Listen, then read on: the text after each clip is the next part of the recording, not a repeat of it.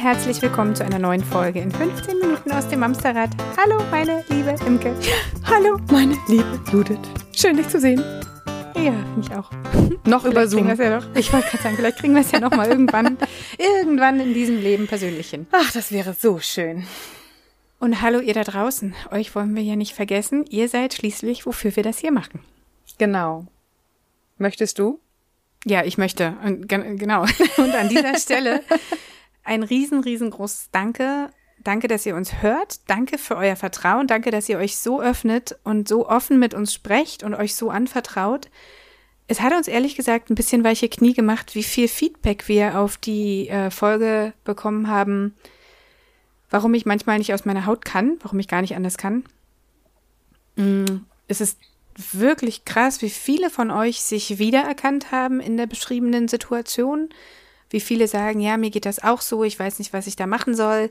Oder sich erinnern, dass, äh, dass sie die Situation so erlebt haben, als sie selbst Kind waren, dass die Gefühle keine Rolle spielten und dass man sich halt nach den Bedürfnissen der Eltern richten musste oder dass das äh, gesetzt war. Und ähm, es war so viel, dass wir gesagt haben, okay, da ist auf jeden Fall noch ein bisschen Bedarf. Wir nehmen dazu einfach noch eine zweite Folge auf. Und tada, da ist sie. Genau. Was ich tatsächlich auch ein tolles, tolles Feedback fand an der Stelle, dass ihr das richtig verstanden habt, dass es hier nicht um Mom-Bashing geht, sondern genau das Gegenteil, dass ihr festgestellt habt, dass ihr auf einmal nachsichtiger mit den Mamas in eurem Umfeld äh, geworden seid, dass wenn ihr so eine Situation gesehen habt, dass ähm, ja ihr nicht gleich über die Mama geurteilt habt, sondern tatsächlich, die eine schrieb, äh, am liebsten hätte ich ihr ein Mamsterradkärtchen in die Hand gesteckt, damit sie euch mal hört. Aber das fand ich, fand ich tatsächlich ganz, äh, ganz toll. Hat uns äh, cool. gefreut. Ja, also ich glaube, was am meisten auch wirklich klar geworden ist, euch da draußen, ähm, dass das eine äh, relativ simple Erklärung dafür ist, warum es uns so schwer fällt, für uns die Grenze zu ziehen dass wir uns wirklich schwer damit tun, ein Nein zu sagen. Nein, ich kann dieses Projekt nicht noch zusätzlich annehmen, weil mein Tisch ist schon voll. Nein, ich möchte dieses Jahr keine Elternvertreterin werden, weil es war einfach ein anstrengendes Jahr. Oder Entschuldigung, jetzt hat mir Judith gerade die Zunge rausgestreckt. Ich glaube, sie hat sich gerade angesprochen gefühlt. Hm, okay.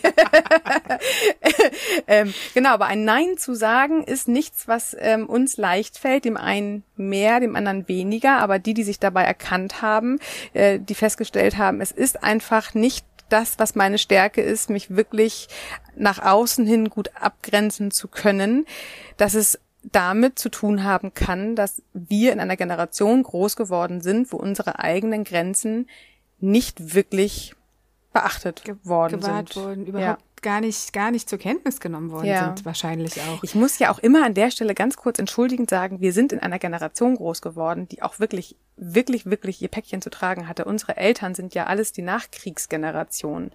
Dass damals in den 70er, 80er Jahren der Wunsch und das dringende Bedürfnis nach einem funktionierenden Kind groß war, ist unter Anbetracht der Tatsache, dass unsere Eltern auch aus einer eher härteren Zeit ihre Kindheit hatten. Das eher total. Ja, ja, ich äh, versuche gerade gute Worte zu finden. Ja. Ähm, also auch die haben ihre Geschichte. Ich möchte immer noch mal ganz klar da, die Kurve kriegen. Wir wollen hier nicht die Großeltern angehen. Also die Großeltern haben ihr Bestes gegeben und das Beste getan. Ähm, ich sage ja immer gerne, jeder ist die beste Version seiner selbst und auch unsere Eltern haben ihre Geschichte. So, aber dass sie in den 70er, 80er Jahren diesen wahnsinnigen Wunsch nach einem funktionierenden Kind hatten und dass es sehr, sehr autoritär zuging, hatte ja auch sein, seine Zeit. Also ohne diese Zeit hätten wir ja heute nicht die entgegengesetzte Zeit. Es ist gut, mhm. wie es mhm. ist.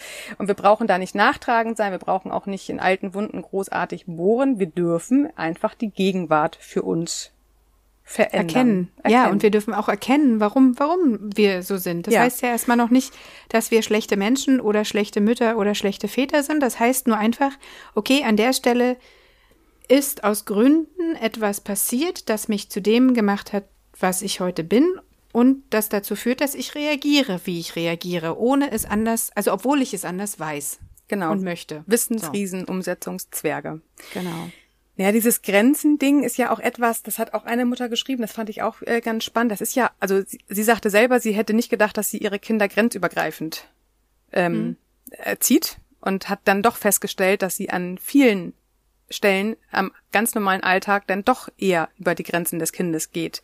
Ähm, dass es halt nicht nur um die körperlichen Grenzen geht, wie gibst du der Oma ein Küsschen oder äh, musst du äh, dem fremden Menschen die Hand geben, was ja Gott sei Dank durch Corona sich eh alles ein bisschen relativiert hat, sondern dass die Grenze tatsächlich auch ist, entgegen deinem Willen musst du jetzt was machen und ich jetzt mal ganz böse gesagt, ich breche jetzt deinen Willen, weil ich möchte, dass du funktionierst. Ja, aber und, so ist es ja. Genau. Also es ist ja halt so ein Machtgefüge einfach. In dem Moment, genau. wenn du nicht weiter weißt, häufig ist es so, dass du doch als erwachsener Mensch deinem Kind gegenüber deine Macht genau. ausspielst und sagst, weil ich es sage. Genau. Genau. Das ist ja zum Beispiel auch schon so ein Ding. Genau. Weißt du? Also ja. das ja. muss ja gar nicht. Gar Warum? Nicht, äh, weil ich sage. du sagst, genau, weil, weil ich es jetzt so will.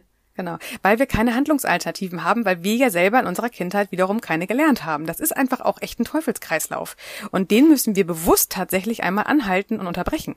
Krass auch, dass das gar nicht nur, also was du, was du vorhin noch meintest, gar nicht nur in Bezug auf den Umgang mit unseren Kindern so ist, sondern eben auch genau dieses Thema. Warum kann ich mich nicht abgrenzen? Warum kann ich nicht für mich selbst einstehen und gut für mich sorgen in dem Moment. Ich, ich sorge ja in dem Moment nicht gut für mich, wenn ich meinen Schreibtisch noch höher packe, als er eigentlich ist genau. oder noch mehr mir drauf. Da kommen wir ja wieder zu meinem anderen. Ich habe so viele Lieblingssprüche. Wir sollten mal ein Best-of machen. Selbstfürsorge ist alltagstauglich. Kennst du Vielleicht machen wir mal einen, äh, einen Abreißkalender. Oh, einen Abreißkalender draus. Genau. Musst du nur Floskeln. Zwölf, mindestens zwölf zusammenkriegen, damit wir für jeden Monat einen haben. Mamsterrad-Floskeln. Geile Idee. Mit unserem, mit unserem schönen Mamsterrad. Das will keiner haben. Ich glaube nicht, dass es irgendeiner haben will. Du vielleicht. Soll ich dir einen bauen? Ich bastel dir einen zu Weihnachten. So, äh, kurzer Themensprung.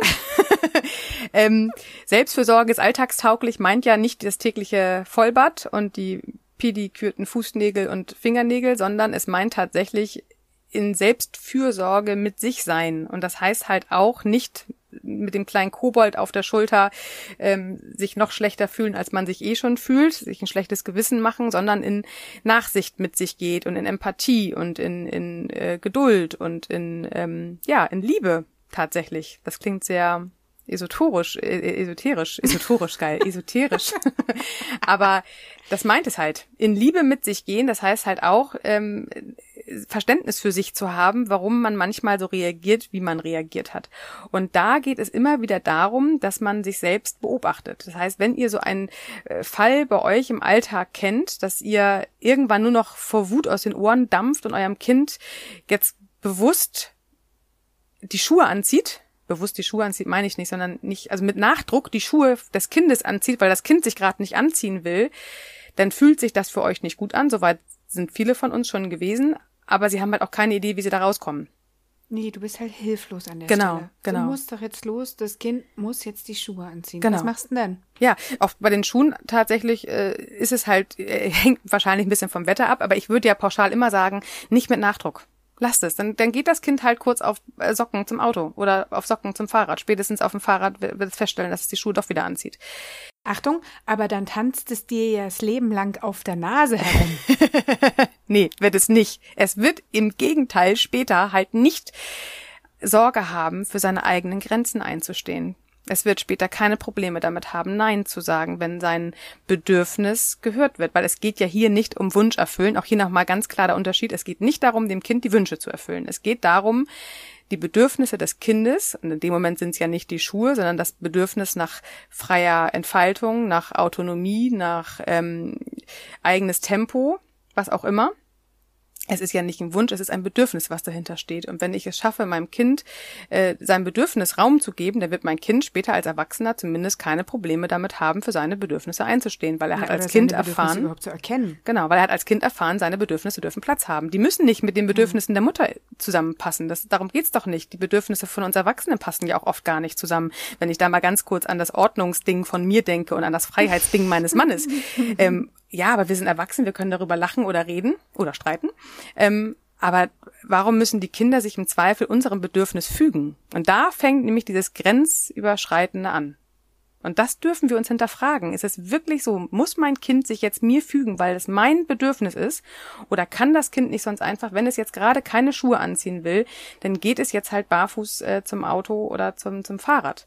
Nimmt die Schuhe mit, was machst du denn in dem Moment? Hinterfragst du in dem Moment, wenn du es wenn du's schaffst oder wenn du hinterher darüber reflektierst, warum ist mir das jetzt so wichtig, beispielsweise, dass das Kind seine Schuhe anzieht? Warum will ich das jetzt gerade, warum muss in meiner Welt das Kind jetzt seine Schuhe anziehen? Ja, Und ganz dann- oft ist die Sorge, ne? Löcher in den Füßen, äh, in, den, in den Socken, kriegst die Socken nicht sauber. Das sind ja so ganz harmlose Gründe eigentlich, die, die dahinter Mhm. stehen. Wenn man sich wirklich mal dieser Frage stellt, warum ist mir das so wichtig, dass mein Kind jetzt die Schuhe anzieht, dann wird der ein oder andere feststellen, ehrlich gesagt, so wichtig ist das gar nicht. Das ist irgendwie so eine Stimme in mir. Mein Kind muss doch angezogen sein, wenn wir rausgehen. Das ist auch hier, ne, das klassische Ablaufmodell, was in mir rumlungert. Das ist das Gleiche, wenn man diesen Stress hat morgens. Wir müssen doch pünktlich aus dem Haus. Ich darf nicht zu spät kommen. Naja, mal jetzt realistisch gesehen, was würde denn wirklich passieren, wenn ihr fünf Minuten zu spät kommt? Also jetzt mal wirklich. Also ich Da ist halt bis wieder genau dieses, ne? Ist ein scheiß Gefühl. Du hast es doch Ja. anders gelernt. Du wurdest erzogen, dass Pünktlichkeit wichtig ist. Und es ist halt einfach ein ungutes Gefühl, weil du wieder jemanden in Anführungsstrichen enttäuscht. So. Na ja. Du, du gefällst nicht Ja. in dem Punkt. Naja, du du lässt jemanden warten. Das ist ja auch alles in Ordnung. Also man darf das ja auch haben. Ich will jetzt auch hier nicht zur allgemeinen äh, Unpünktlichkeit aufrufen oder dass die Kinder jetzt alle barfuß im Winter äh, zum Kindergarten gehen.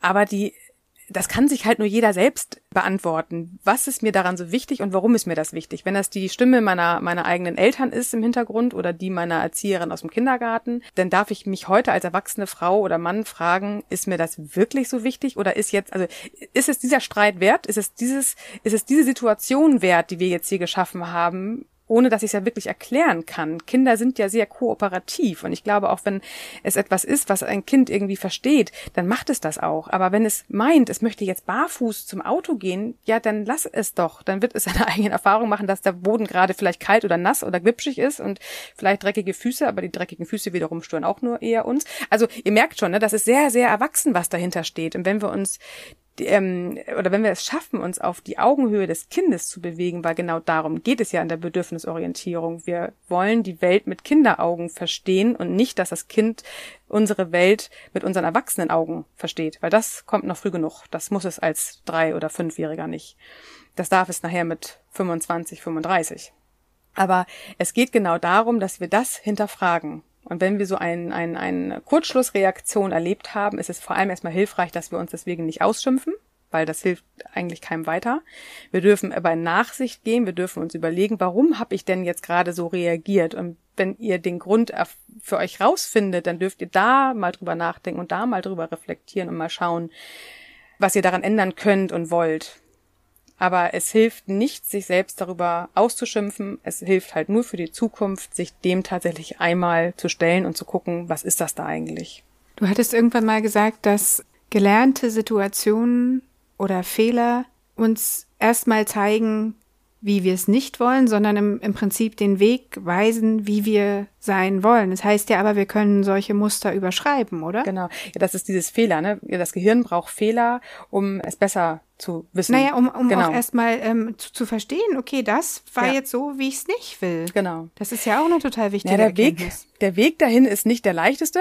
Also er ist machbar, er ist aber nicht der leichteste und noch schwieriger, wenn man das mit Selbsthilfebüchern alleine erreichen will. Ja, und vor allem auch nicht von heute auf morgen. Nee, genau. Oh ja, Geduld ist an der Stelle auch immer sehr gefragt. Alle meine Coaches kennen das. Wenn ich immer lächelnd daran zurückerinnere, dass die Mamas jetzt auch fast 40 Jahre gebraucht haben, bis sie so sind, wie sie sind und jetzt nicht innerhalb von drei Monaten sich das ganze Rad neu erfindet. Also man braucht Geduld, man braucht Nachsicht, man braucht vor allem Austausch. Also ob man das jetzt mit einem Mama-Coach wie mir macht oder mit einer Freundin oder mit seinem Partner, Austausch über eigene Reflexion, weil wenn ihr, je mehr Sinne ihr darüber besch- äh, berührt, also ihr, ihr denkt drüber nach, ihr sprecht darüber, ähm, ihr schreibt vielleicht sogar was drüber auf, umso mehr bewegt sich was innen drin. Wenn ich nur drüber nachdenke, ist zu wenig berührt. Wenn ich nur ähm, einmal darüber spreche und dann wieder nichts mache, ist auch nichts berührt. Also es muss schon so viele Sinne wie möglich ansprechen, damit Das irgendwas mit dem passiert. Spickzettel früher. Man, man hat ja auch einen Spickzettel geschrieben, um Ja. sich Sachen einzuprägen. Ja, also ich hatte genau. immer einen Spicker in der Tasche. Ich habe ihn aber selten benutzt, weil ich einfach wusste, was draufsteht. Ja, das ist immer, das ist ein Glaubenssatz, den habe ich tatsächlich von meiner Kindheit. Wer schreibt, der bleibt. Hat damals Ach, immer meine. Mutter gesagt. Und das stimmt auch. Alles, was man aufschreibt, das bleibt halt eher im Kopf, als was Mhm. man nur gedacht hat. Deswegen ist ja auch das Schreiben im Coaching ein wichtiges äh, Tool tatsächlich. Was nicht jeder toll findet bei mir. Ah, kleine Randbemerkung. Okay. Seid nachsichtig mit euch. Auch hier wieder, ihr seid die beste Version eurer selbst, aber ihr dürft auch natürlich auch im Erwachsenenalter euer Rad nochmal neu definieren und nochmal äh, andersrum drehen lassen. Aber aus, aus dem Mamsterrad ausbrechen, könnte man sagen. Auch, auch, Mensch, wie metaphorisch hier wieder gesprochen wird. Ja.